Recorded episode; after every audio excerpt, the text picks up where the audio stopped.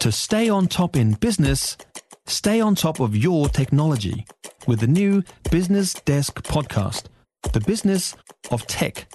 Listen on iHeartRadio or wherever you get your podcasts. If you are feeling generous uh, this Christmas and you don't want to dig in your pocket, maybe you could stick your arm out instead and roll up your sleeve and give some blood. The blood service is desperate. Uh, needs more do- donors to meet the holiday period demand. With New Zealand Blood, Oscar Burge is with us this morning. Hi, Oscar. How's it going? Good morning. Thanks for having me. Do we uh, do we need more blood over the summer period do, with all the sort of accidents we have and mishaps over Christmas, or is it just that people aren't available who would normally be giving? Uh, it's a bit of both, definitely. We've seen um, last year we saw a 4% increase in blood required over the summer period, and we're predicting the same again this year.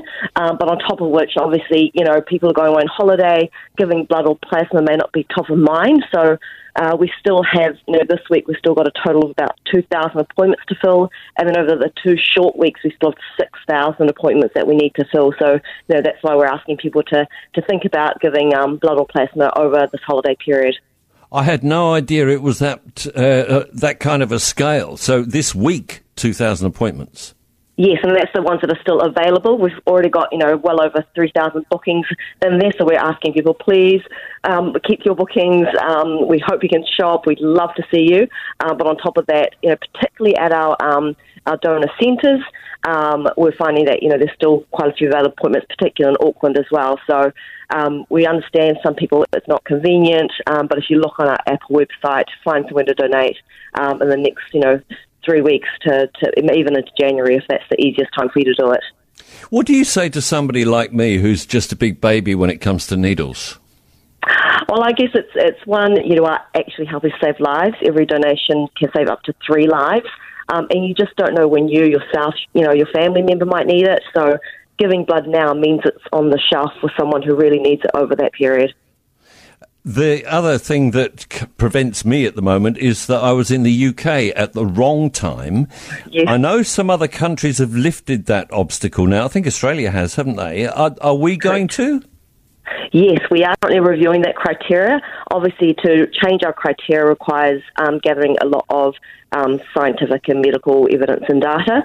Um, our clinical team has been working on that, and then uh, it requires a submission to MedSafe in order to change our criteria. So that's um, something that we're looking to in 2023, um, and certainly um, if it does change, we will be shouting it from the treetops because we know it affects a lot of people.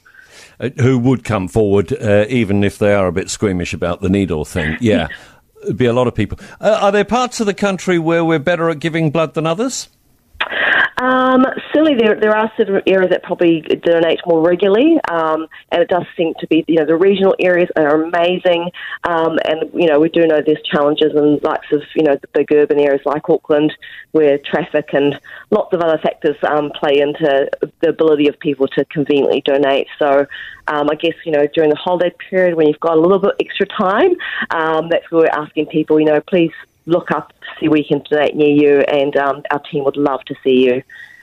Thanks for being with us this morning, Oscar Burge with the New Zealand Blood Service. You enjoyed this podcast, you will love our New Zealand Herald podcast, The Little Things, hosted by me, Francesca Rudkin, and my good friend Louise Airy. We focus on all the little things that you can do to make a positive impact on your life and to cut through the confusion from the health and wellness industry. Join us every Saturday to hear from the experts for all the tips and advice you need. Just search The Little Things on iHeartRadio or wherever you get your podcasts.